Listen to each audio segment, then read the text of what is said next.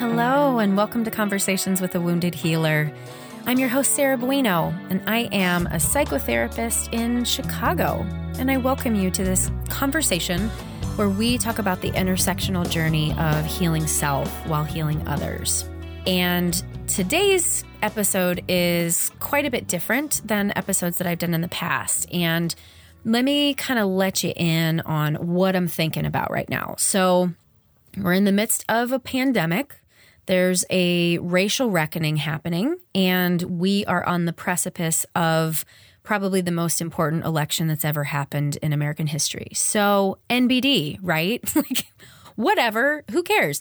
And one of the things that I try to balance as a podcaster is incorporating what's happening in the outside world and at the same time sharing for you what's going on with my process. And I was talking with my amazing editor Andrea about what do I what the fuck do I do right now because it's just crazy times. And if you listen to last week's episode, you'll hear Jennifer Contarino and I talking about Trump anxiety disorder and my hope that everyone goes out to vote so that we can save our democracy. And, you know, I kind of wrestled with I wanted to share some personal things that have happened to me, but I also didn't want to distract from the national conversation. And what I essentially came to is that the healing that I've been experiencing throughout this time is part of the collective. And what I believe, and I know my my guest today, Livia, believes, is that we are undergoing a spiritual transformation right now, all of us. And essentially this is my personal experience of this spiritual transformation. You know, I went away and at least for you guys it was August, for me it was the end of July that I went away and I went to treatment, you guys. I went to a treatment center for trauma and I wanted to I wanted to share with you what happened, but I didn't want to do it alone. And so I invited my dear best friend, Livia Budries, to talk about it with me. You've heard me mention her name before. We've never had her on the podcast. And, you know, she's had a bunch of stuff going on in her life. And so it just hasn't been the right time for her to, to be the typical guest. But when I said, Hey, will you come and support me? She was like, I will absolutely be there. So this is this is not about her. it's all about me, which is quite uncomfortable. But uh, let me tell you at least about Livia because she is truly one of the most amazing humans that I have in my life, and I think that you will also you'll hear why she's one of my BFFs. So, Livia is the pioneer of the yoga informed psychotherapy trainings and is dedicated to the integration of neurobiology, somatics, yoga, and psychotherapy practices. She's a licensed clinical social worker holding a master's of social service administration from the University of Chicago. Livia is also a certified yoga therapist with the International Association of Yoga Therapists and a somatic experiencing practitioner. And there's so many more amazing things about Livia, but I imagine you probably want to hear this conversation. So thank you, Livia. I know you're listening to this at some point. Thank you for joining me. Thank you for being my best friend. Now I want to cry. Thank you for loving me through a really hard period of time in my life. And thank you to listeners for for holding this with care. I I'm sharing this with you because I want to be honest, I want to be authentic, and I want to give hope. And this is this is me. This is it. and I've talked about, you know, sort of the gifts of of this podcast have been my healing. And so I don't want to not share that with you. So thank you. So thank you for holding me with care, like I know that you will do. And please enjoy this conversation with my BFF, Livia Budries. Hi, Livia. Hey, Sarah. I'm so happy you're here. Finally, finally. forever to get here. I know. And I love that it's only in service of me that you're here. not in service of yourself. but that's my preference. Yeah, but just just so listeners know, this is my best friend. This is my best friend Livia Budries. Nice to meet you, universe. yeah, so, you know, I took a break in July and August and the listeners knew I took a break and I I promised them that at some point I would come back and talk about that and I I thought about what was the best way to share that information and I really really hate monologuing on the podcast so much and obviously like you're my best friend and so talking about this with you is really easy but also some things that you said to me in the process of of making the decisions that I made were so profound that I really wanted to have this conversation with you. Mm, yes, it's been a journey I feel like I've been on to your side with and mm-hmm. such a honor to be on the journey with you. It's taught me a lot too. So I'm really glad to have this conversation on the other side of things. Oh, that's interesting. I'll be interested to know what like what it taught you too. Yeah. Yeah, absolutely. Well, do you want to say anything to listeners about who you are in the world? Yeah, I'm a clinical social worker and I am also a yoga therapist and somatic experiencing practitioner. And I'd say also spiritual activist. Yeah. Yeah. And I, I mostly see work with individuals right now, but I do have a huge passion for systems change and, and group work. You know, I really love orienting to the collective. Mm-hmm. Mm-hmm. And you're a magical human. Oh. MSL sister and all the things. Yeah, but yeah, absolutely. Yeah. Yeah. Well, I get where should we even start? What do you think? Because you you being on the outside might have like a better sense of the timeline or well, I mean, I think I think that you and I have been having conversations for a long time about the stigma that's surrounding mental health providers who have mental health concerns. Mm-hmm. The ways that you and I actually started to go, like, oh, wow, we really like each other. We really share a lot of the same beliefs mm-hmm. about that sort of false barrier that's between, you know, the idea that we are as providers somehow arrive to the space without any you know anything inside us that needs to be continued to look at looked at healed or supported so you know you've always been someone who i've looked up to as having courage to you know talk about this freely. And now you have your podcast and mm-hmm. you know this is really part of your whole process. So it's been you know a long time just talking about this and here you know you've gone in to do something really important for yourself. And i would love to hear about like what went through your head as you were approaching that time where you started to think like you know i needed some support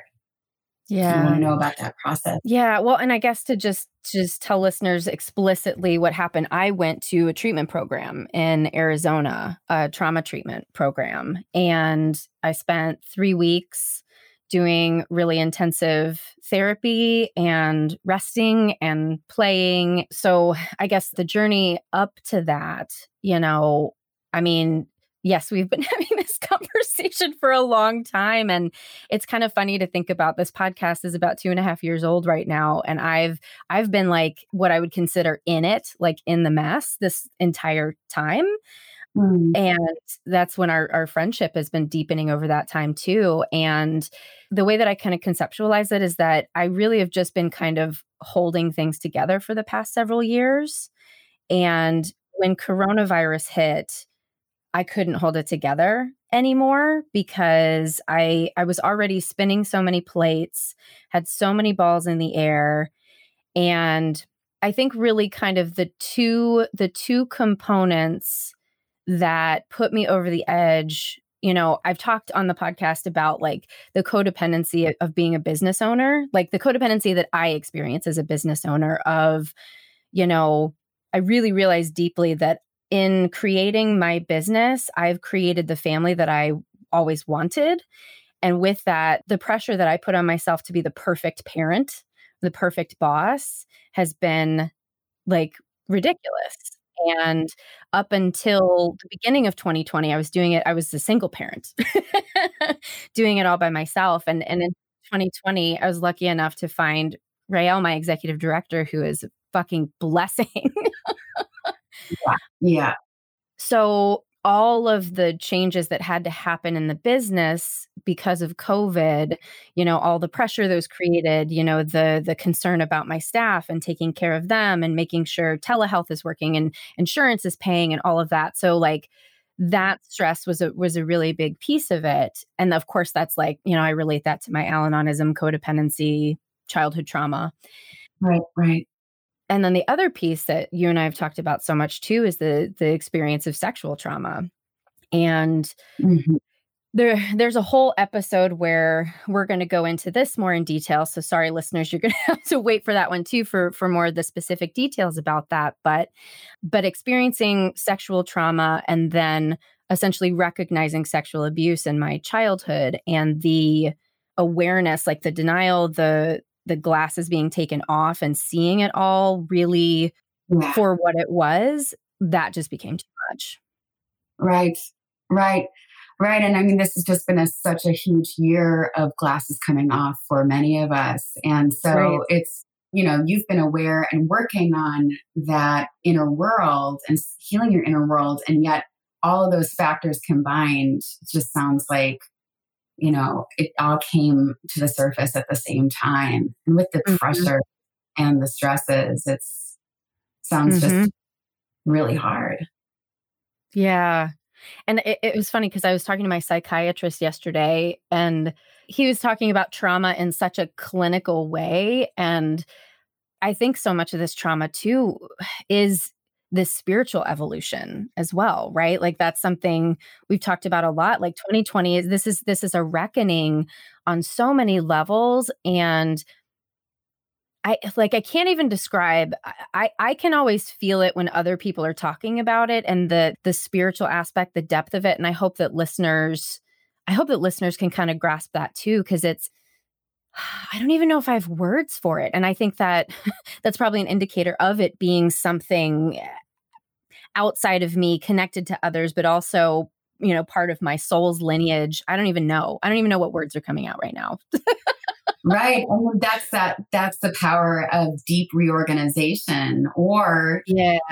finding ourselves in the chaos. So either way it's like we go through these these deep you know reconciliations reorganizations you know it wouldn't be profound change if we're still looking at the same you know same person it's like that willingness to walk through, even though we don't know what's going to happen on the other side of the transformation process. And, you know, I remember right. us talking about that too. I think earlier in 2020, we were both discussing just that, that feeling of, I know something needs to shift. I know that there's a change. Mm-hmm.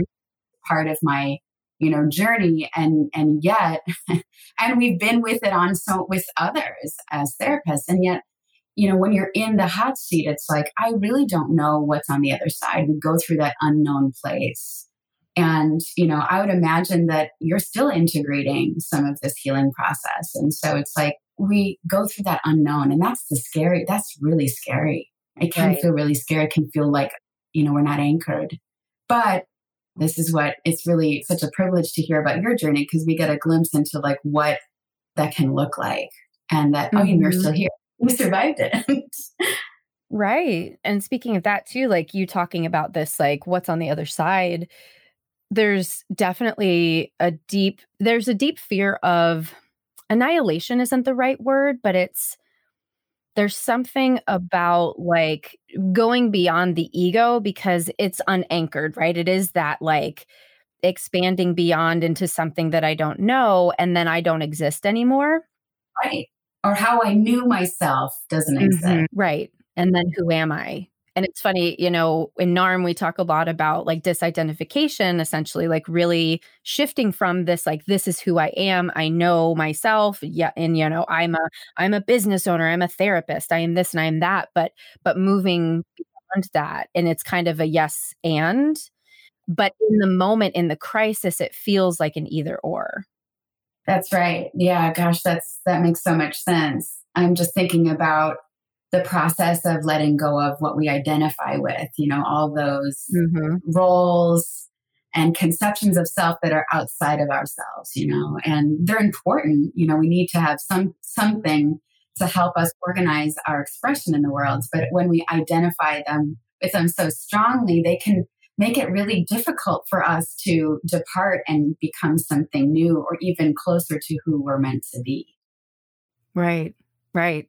And the other piece that's related to this that's interesting is the way that my psyche tells me that I'm in trouble and I need to create a massive shift in my life is to tell me that I want to kill myself or or not not that that's not true. It's not it's never that I want to kill myself, it's that I don't want to be alive. Yeah. And that was that was that was the moment. I remember it was a Friday and I was sitting on the couch and Rich was gone and I think I was with I think we still had Phoebe, this lovely wonderful creature who made my life a terror for a couple months. this this rescue dog who was just not the right fit for us. And and I just remember thinking I want to die and this is not this is not me you know? And it's it's happened in my adult life before that spurred me to go on to on-site and to do some work there. But that's for whatever reason for me that's the alarm bell that like i i have to make a major i have to do something really big right now mm.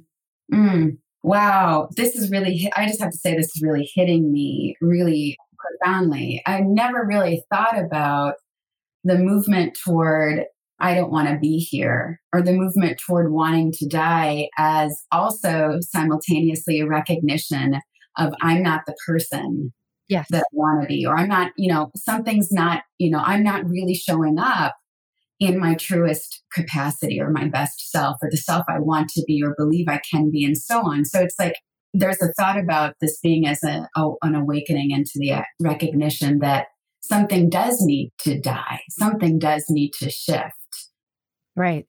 There's this Caribbean psychiatrist, Frantz Fanon, who talks about as we move towards freedom, there's always madness, you know, and that's sort of like mm. open. You know, he talks about it around colonization, but we can think about it as, you know, what you just said is moving towards, you know, a disidentification with the self that we were, which can feel crazy. Right, right. And essential, right? An essential process sometimes. Right. It was an essential process for you.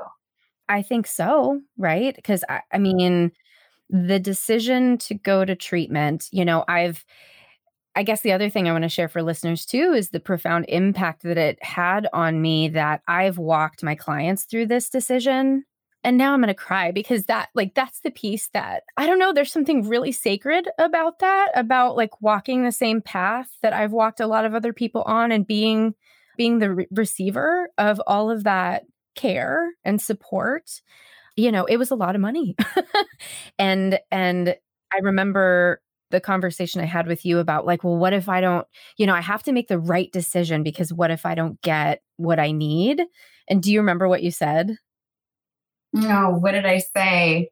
I will never forget it. You said you said you won't get what you need. You will give yourself what you need wherever you go.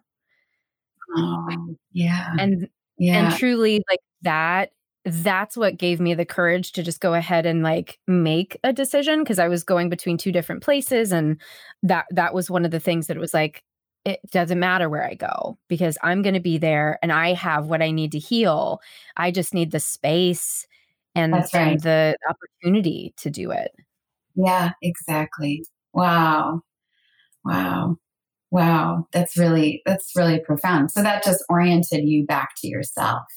Sounds right. Like, right. Right. Yeah. Which is which is one of the things that felt really when I relate coronavirus to my own developmental trauma, you know, as a child, I had this feeling that I have to take care of everything myself because nobody is seeing the truth. Right. And that's that's exactly what's happening in our country right now. And so, you know, the way that the government has reacted, that like that just like really brought everything like so crystal clear right in front of me and I didn't have the capacity to give it to myself. I didn't I I could not step into, from a NARM perspective, we call it adult consciousness. I just could not step into adult consciousness and trust that I had that. So you reflecting that back to me. And there's something about like, because I struggle to take in love and true support, but there's something about, there's something about you and it's i'm part of it is our friendship but i think it's a lot deeper than that and i also think part of it is knowing the struggles that you've been through and that you continue to go through as well that like you're in an, in it just the same as i am Absolutely. you know yeah yeah so uh, you know knowing that i so I, I think what i'm hearing you say is that knowing that that I've been through it and I'm going through things and that I mm-hmm. don't see myself or present myself as like free from or healed from or devoid of these, you know, life challenges, that there's something in that resonance that lets you feel like you can hear what I'm saying or take it in or trust it. Yeah. And I don't know, it's because because when you say it like that that sounds a lot like the therapeutic relationship but there's something about us like truly walking side by side. Oh, right. you know? Right. That that I'm just right. It's just so interesting the friendships that I have now and the depth that is cultivated while I'm on this journey of being a therapist and and seeking spiritual growth and all of that stuff that my relationships have been transformed. Yeah. Yeah. How do you how do you see that? What's the transformation you see happening? I mean, I feel kind of like I said earlier, there's there's so much beyond the words. And I don't know if I, I just I hope I hope listeners are going to get it, and I, I have a feeling y'all will because if you've been sticking with me this long, like you're around for some sort of reason. But it's just a level of depth. I don't know. I don't know. Eh. So, what was the moment like when you know it sounds like you you've come into understanding that you need more support? What were the barriers or the struggle to mm. get place? I mean, was there something that you were able to identify looking back that like, wow, this is really hard or this is in my way to just like move forward with you know, you touched a little bit on that, but I'm curious what are yeah. the because I'm sure that other people, like a lot of us, struggle with that. Like, okay, finally we've accepted that we need support, but then there's this other step of actually moving toward. That's such a good question, and and I I hope that my answer will be helpful for listeners. I mean, because I'm in the industry, I knew who I could reach out to and that was that that for me was like this kind of I, I, didn't have to take that step that a lot of people have to go through the you know researching right? Like i already mm-hmm. knew i had two places in mind. I knew like one for sure that i really wanted. And so i reached out to we call them outreach marketing reps listeners essentially for different treatment centers. And so i reached out to a couple of those people and i said i need help. And they said i will do whatever i can for you. And the first barrier for me was the mental gymnastics of how do I step away from my business? Part of that being, you know, concrete and like literally, you know, who's going to do XYZ when I'm gone, but the the other part of it I think really was mostly energetically and how can I yeah. how can I unfurl my clasped fist? I mean, that sounds like the first step in like a huge part of the healing process actually started, or maybe, you know, really got there. I mean, I'm just thinking about just like the, you know, how connected you are to your work and how that was part of the journey there. Yeah. You said energetically assess that and find your way through it sounds that sounds like a big step. I mean that that part just kind of felt like diving off a cliff, truthfully. Wow.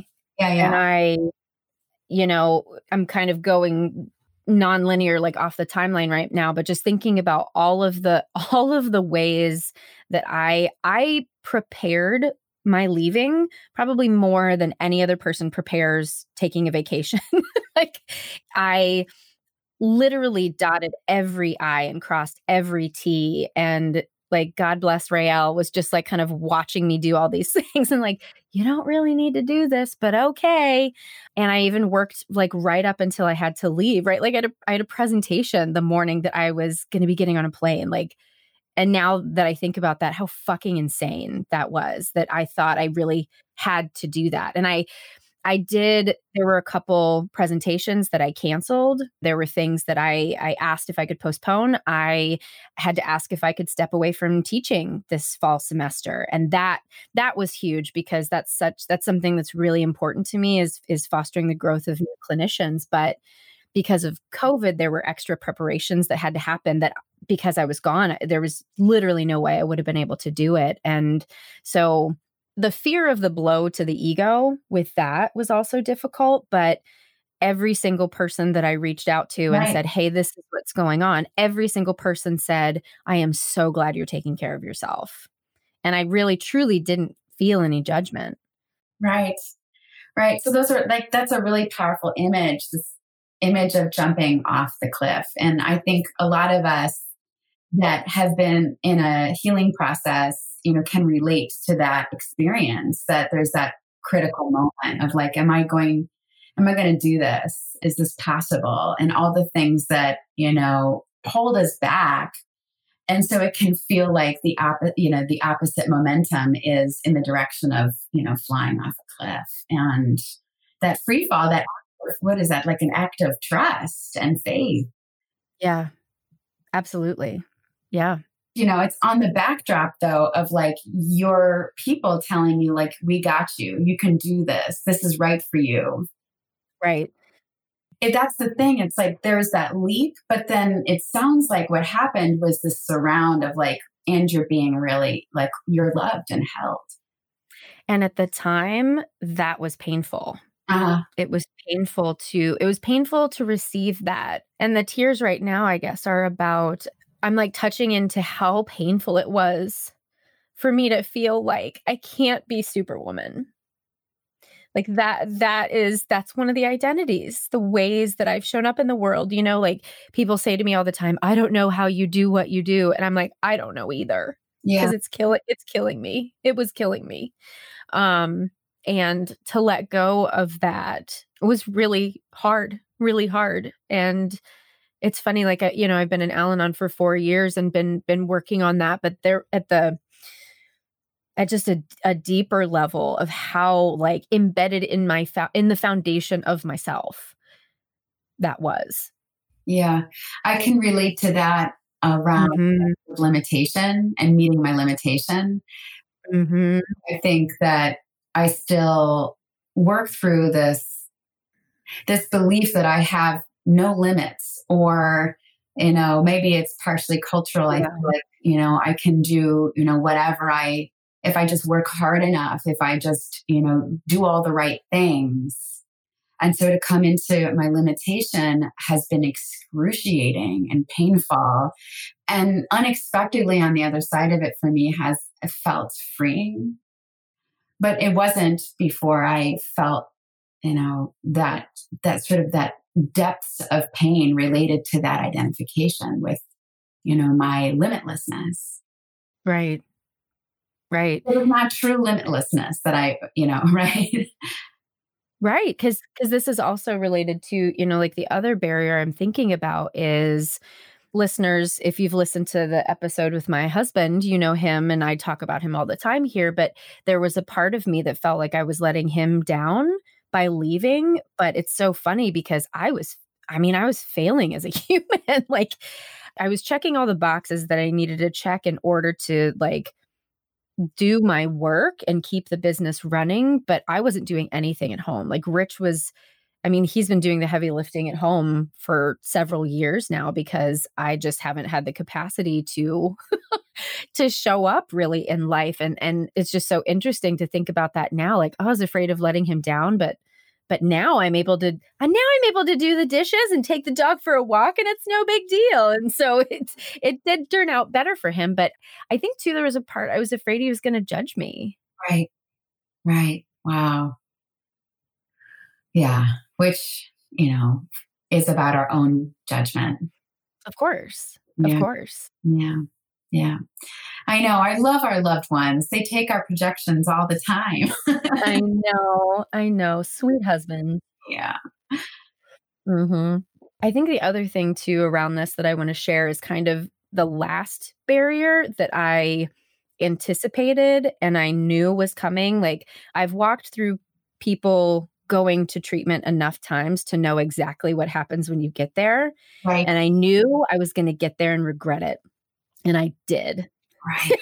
I did. The first, you know, the first few hours and that and that next day were awful. Mm. And, you know, not to any fault of the treatment center. It's this is it's just kind of the process of of the way people are admitted and it uh, yeah, I felt like a prisoner. I felt like, you know, all of my autonomy was stripped away and I I knew like I had this vision of myself like crying alone in my bed that night and that's exactly what happened and mm. but there was something about knowing that that was going to happen that I just told myself like just hang on like just hang on it does get better like you've seen it a million times with other people before this gets better Right, right. I mean, that's just got to be on so many levels, that transition. It's got to be so challenging. And it's making me think about the stage of healing around acceptance. Yeah. You know, because before you got there, was just still an idea. It was like, right. an idea. And then, you know, I need the support. I'm going to get the support. It's going to be hard. Whatever ideas we have and then you get there and you're actually there. And so I'm guessing, you know, you get confronted with like the reality. Yep. There's like the choice I either move into acceptance or I don't. Right. Right.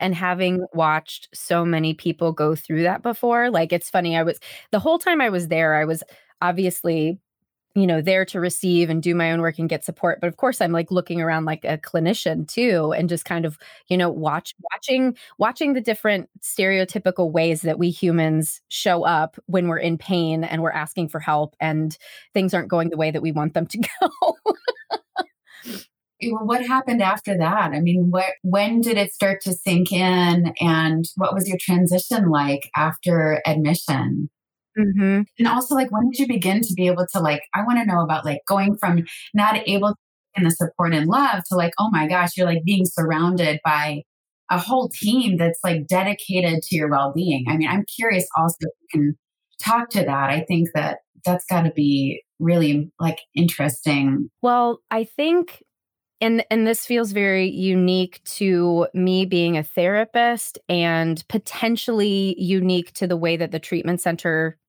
treated me. I don't know, but the first night I felt like I was being treated just like a number, just like anybody and and not you know this is kind of like an ego thing like well do you know who i am? But it's but it's like do you know that i know what you know?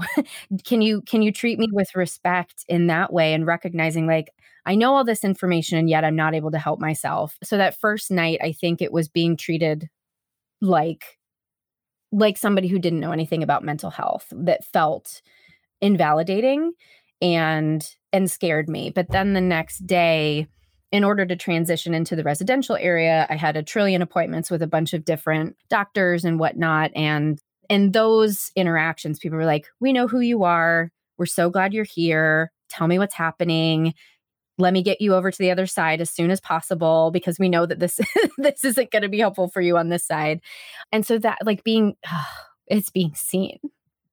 It's being seen and being it was being affirmed of like yes you're you're seeing things clearly like you do know what's going on let's get you the support that you need that that was that was the shift and then when i went over to the, you know, uh, the patients are like the other side. When I went over to the other side, it's just literally much more comfortable too. So having a giant queen bed yeah. with with amazing linens and and for, you know, the first couple days I had my own room. So so being able to to be quiet be in stillness be able to like meditate without you know beeping medical equipment and you know people doing whatever they're doing right outside your room with no door. Mm-hmm so literally just just being able to have a little bit of peace and quiet. And then and then the day after that was when i started to meet the therapy team that i'd be working with for the next 3 weeks. And that that too like when i when i got to meet each therapist and each therapist then would affirm like we know who you are we see you you're doing the right thing and i also got a lot of affirmation for the fact that this is a deep spiritual journey for me and not just oh, Sarah has depression, right? That's that wasn't what it was. It was like there's a deep core soul trauma that we're working through and we're moving through and being met in that way too. If I hadn't had that spiritual aspect to it, I don't know that it, it would have felt as effective for me. Yeah, well, I'm, I'm guessing that some of what you brought, again, back to that idea of like, what did you bring into the supportive space? Right. Your soul's asking for that mm-hmm. experience and that process to be a deeply spiritual one. And it sounds like you were treated as an individual and seen as an individual and your unique self and like your, you know, orientation towards healing was respected and and also met Right, right.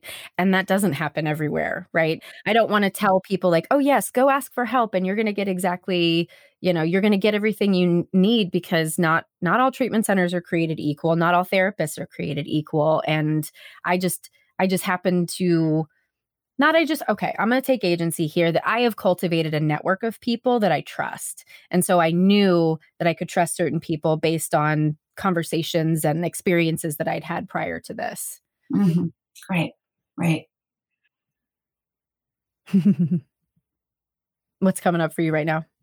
I feel like I want to ask about, or I want to talk to why people go through the initial. Yeah. Because it just, yeah. Of, it's, it's rattling. And so I'm going to ask about that. Yeah. Yeah. You know, just for your listeners and for those that aren't oriented to what higher level of care looks like, it's that initial that initial stage and often called like stabilization it's really that first night or two is really a extensive more medical experience right and so yes. yes really to help people and to make sure that actually the residential system is equipped to medically yes. support somebody because if they're not you know they they will need to make a different referral maybe to inpatient or so and so you know, ultimately it's supposed to be designed for someone's safety, but I don't think it ever really, you know, it's rarely felt like that. Yeah. Because we've gone from usually feeling like isolated and like there's no support to like now everybody is asking a lot of questions about us and it's going really fast. And I think it can be a jarring experience, but I mean, mm-hmm. perfect world and in the right circumstances, it's supposed to, I think, help people feel like they're going to get the best care they need and yeah. offered, you know, medications or other support are going to give them the internal stability so that they can actually move into the work that they need to do. Right. Right. I mean, that's essentially what I think about when I think about the first phase. Yeah and I mean, and for me in particular, you know, one of the reasons I cited wanting to go was having suicidal ideation. And so they have to assess and make sure, am I going to be safe on the other side? Because there is more autonomy and you have more space and and whatnot, and you have more access to things. So yeah, it absolutely makes sense. And and it's you know maybe maybe that's the business you and i should start is consulting with all these treatment centers about how they can actually make that process like supportive and loving rather than jarring and destabilizing yeah yeah absolutely i mean mm-hmm. i had some experience with that in uh, you know working in higher level of care and giving some mm-hmm. recommendations and you've seen it in different mm-hmm. many different now so yeah, I could. I mean, I think the whole treatment center, you know, industry is starting to understand and get, you know, get smart around, hopefully, you know, the depths of how traumatized individuals can, you know, can present and how, mm-hmm. what kind of support those with trauma need to feel right. safety and grounding. So, mm-hmm. but it sounds like eventually that you started to feel that and experience that and you're able to i think you named like feeling at some point feeling like you could ask for what you needed. Yeah. And if i remember correctly this you know and i've heard this before too is this like this dilemma between like can people just give me what i need and or like do i ask for what i need? Uh, is that like a typical dilemma you think for people that are in a residential setting to you know navigate like how do i what's it like around that dilemma? Yeah. I mean, it's interesting because I feel I have learned over the years that my ability to ask for what I need might be more enhanced than the general person. so I want to name that, you know, if you're someone who struggles to ask for what you need, period, like I don't I don't know that this would look similar for you, but for me, my process was where where do I need to stop being a like take my therapist hat off and trust the process and go with the flow? And when do i need to when do i need to say this is not right?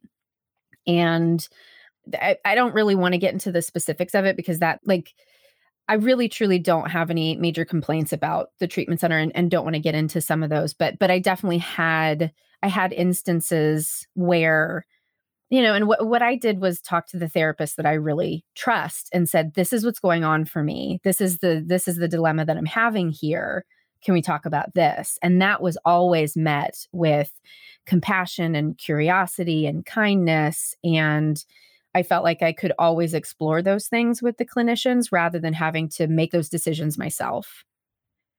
Mm. hmm Yeah. Well, let's talk about breakthrough moments. Yeah. Do you want to talk about those and let us know what those were like?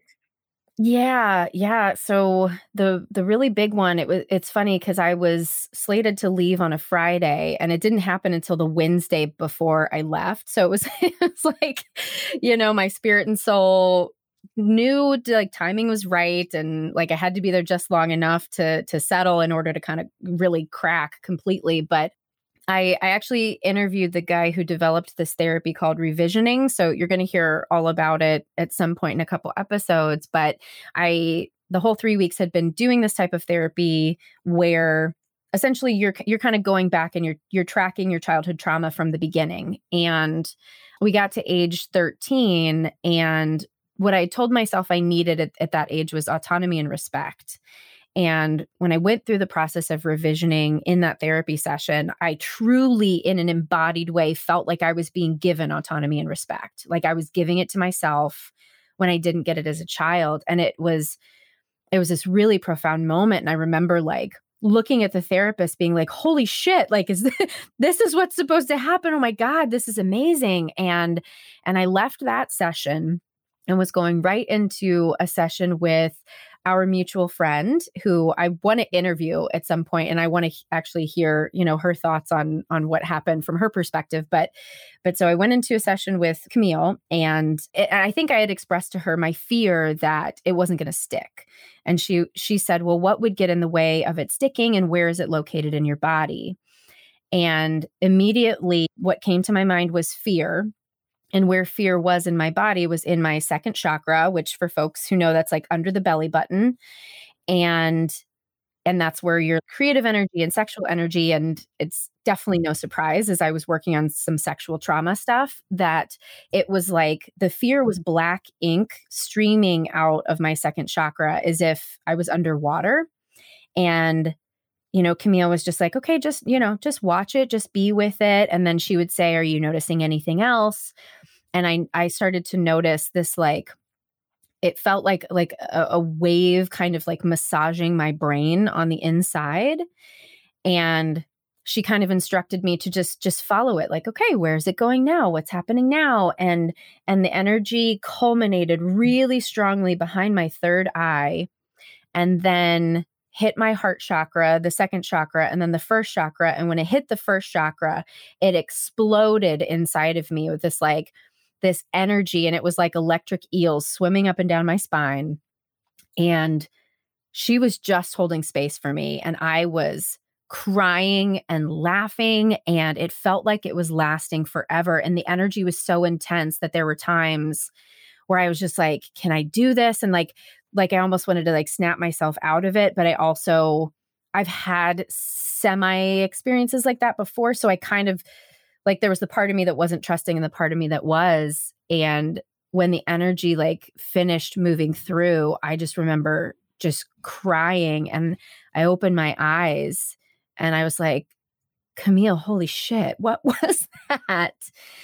And I was so grateful for her at not stopping that because I think a a therapist who might not be as spiritually driven or somebody who isn't quite as familiar with body based therapy might have thought that I was dysregulated or that there was something wrong in that moment, but it was that like that it was a kundalini awakening. Like I've I've researched it now and I know that that's what it was and and after that happened, I I told Camille I was like I just want to be outside. I felt high as fuck. I, it felt like I smoked a ton of weed, but not too much that you're like crawling out of your skin. It was just everything was beautiful.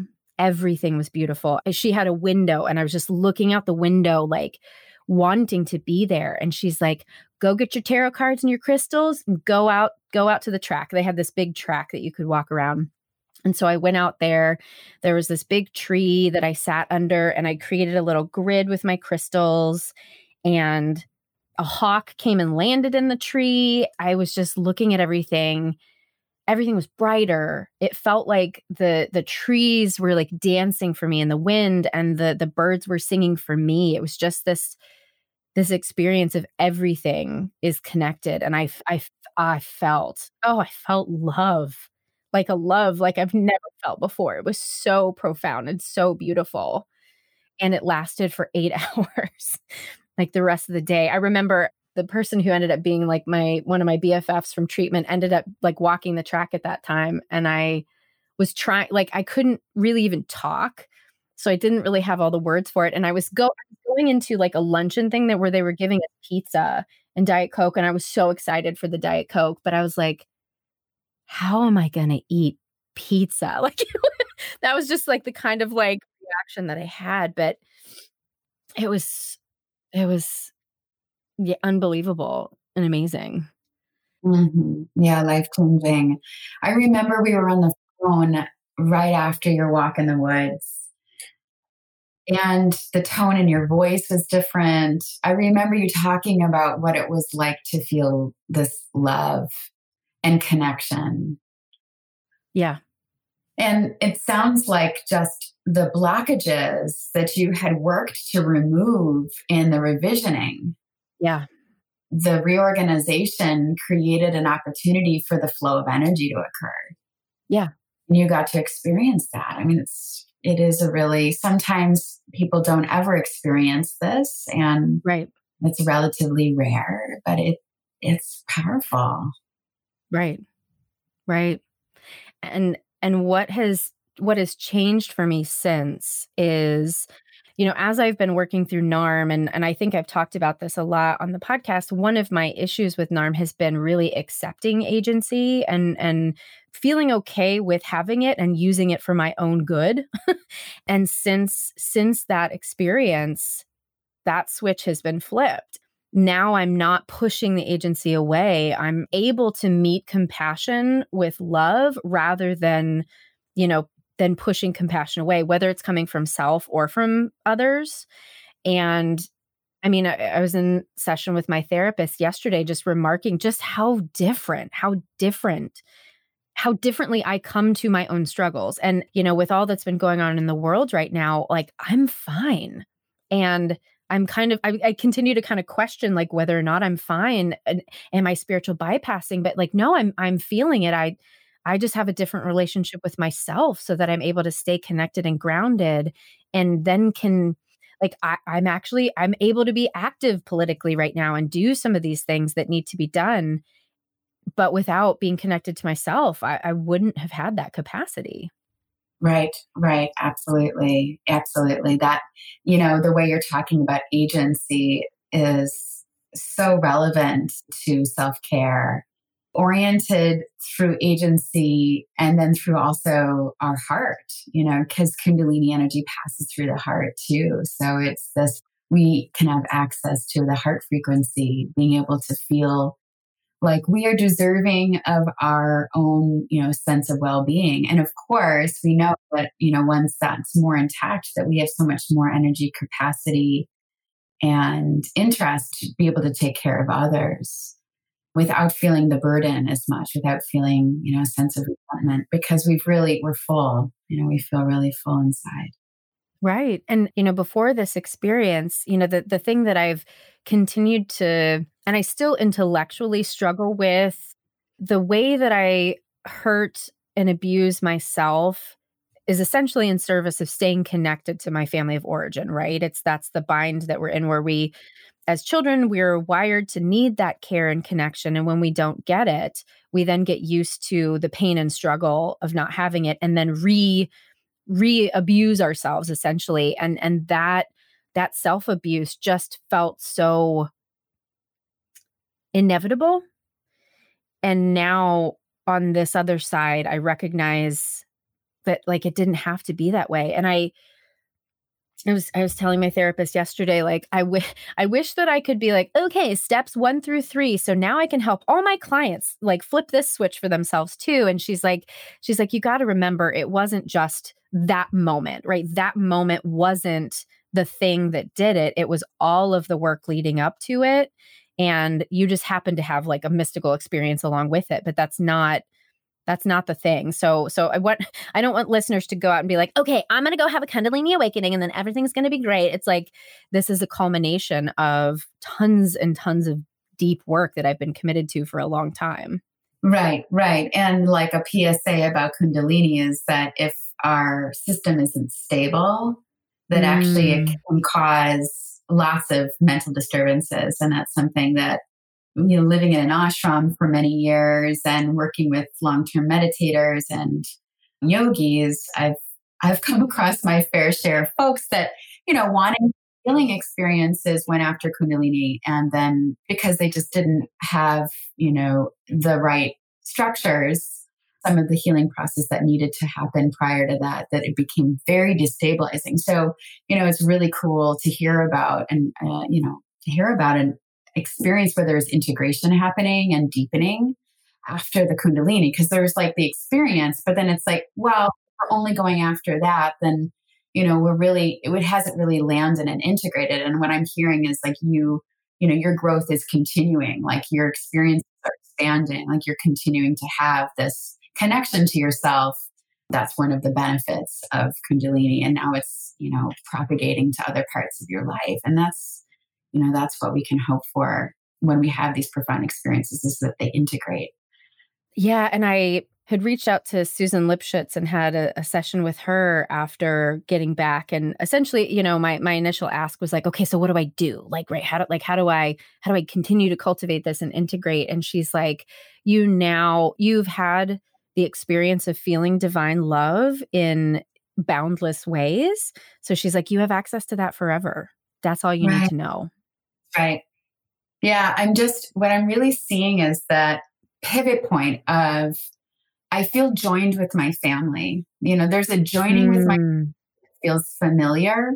And it might, you know, we may or may not be aware of how sick it continues to make us, but it feels familiar. It feels right. I feel like if I leave it, I'll betray. I feel like if I leave it, I'll be someone I don't recognize.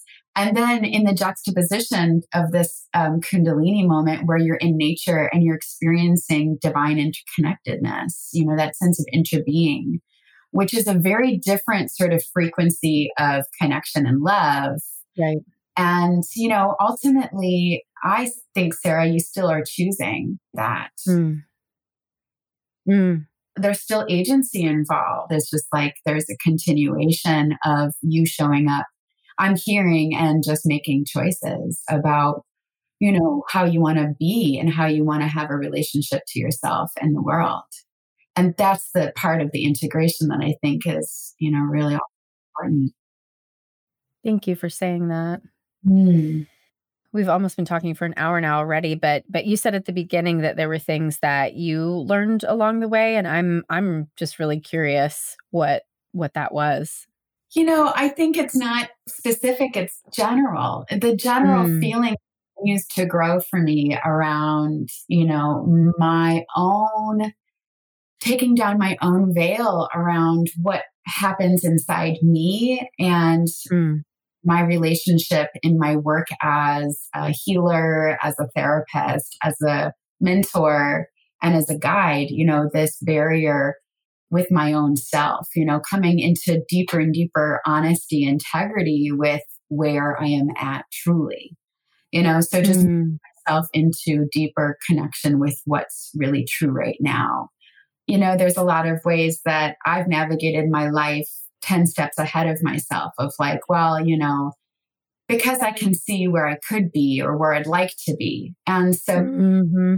your journey is just, you know, another person that I deeply love and trust. And there's someone else I'm thinking about too, um, who's in the who's in the field and has taken a big risk in doing something to take care of themselves, both in a very personal way and also in a really public way. And I'm like, damn, that's some serious courage. And so it makes me think about like where I can be more courageous and where I can be more honest and I can be more humble in my own process. And so that's really what I think cracked and shifted inside me in witnessing your journey over the last, you know, month and of course over the last couple of years as a as a friend. So it's just like turning the light in on myself and thinking like, okay, great. You know, where where is this touching and let it and allow it to touch me and transform, you know, parts that are like hidden in a closet. Like, yeah, there's some things that maybe I do need to say, maybe not even to others, but maybe to myself. Hmm. So I think that's really what I take in. And so, what's really touched me from your experience deeply this last few months is reflecting back my own relationship to my own self care. Mm. And it's got me really digging in deep about ways that I still don't let myself have exactly what I need. And ways that I, in small ways, still sabotage myself. And getting to some of the deep roots of that has been really important for me. So, and I mean, this is like the beauty of, you talked earlier about like being in connection with others and this mm-hmm. transforming together. It's like, as you come into your own process, you know, that's going to have a shift on your community. You know, they call it Sangha or Satsang. It's like who you surround yourself with impacts you and vice versa. So, you know, there's an interconnection. So as you as you go through your process, if I let it touch me, it also has a healing effect. And so the things that you've been up to, you know, happen to really touch very specific things in me around my own practices and my own orientation to self. So I've been looking at like, where do I, where do I still avoid taking care of myself? And honestly, in this year of 2020, this pandemic, for me, there's really no more time to sit around with this particular issue. It's actually, for me, it's this really deep calling to now step into and through the barrier of attending to myself in a way that I don't think I've ever done before. Mm. So, yeah, there's been lots that I've taken away from, mm-hmm. you know, being alongside you. Thank you. If we let ourselves impact each other, this is what can happen, right? If we let ourselves have an impact on each other, you know? Yeah. I think you and I could, you know, ease not, I don't think it would be easy for us, but like we could put up a shield and not really only mm-hmm. selectively say certain things or not let ourselves be touched by each other. But we, because we do, then this is, you know, also there's a deep possibility of growth in these little pods, these like community pods that we have with people. So, and, and big. And this is really what I want to extend to listeners too. You know, a lot of the feedback that I get from either young clinicians or people who are moving into the field that they didn't realize they could still be human and and have all of these struggles, right? And when I feel connected to somebody else as a clinician, it's because they move through the world that way that you just described, right? That what you're going through, I'm connecting with it in myself and then taking a look at what what my work is, what I need to do in order to heal, move, grow, whatever. So that's it, dude. I know. I know. I, I found my, I have a question about that. Actually, it's just, I know we've been talking about this theme, but like coming out of this experience with your own treatment, I'm wondering if you have any new insights on, you know, this paradigm we're talking about, you know, around as a therapist and, you know, our community as mental health practitioners and how we you know navigate our relationships with our client and ourselves. Like do you have any new insights that have come out of this time around this paradigm well i think that and it's this is going to be an ongoing journey so it's i'm not like oh i'm i have completed this part of the journey and from here on out i will be this way but i realize how subtly prior to this experience I really was trying to like change other people, right? Like when I started this podcast, a lot of it was out of anger at therapists who don't do their work and, you know, essentially kind of this like passive aggressive call out to like, look, I'm doing my work. You should do yours too. And from this place right now, I feel like if you don't, cool. But if you're doing your work, come with me, come hang out with me, and let's just be cool together.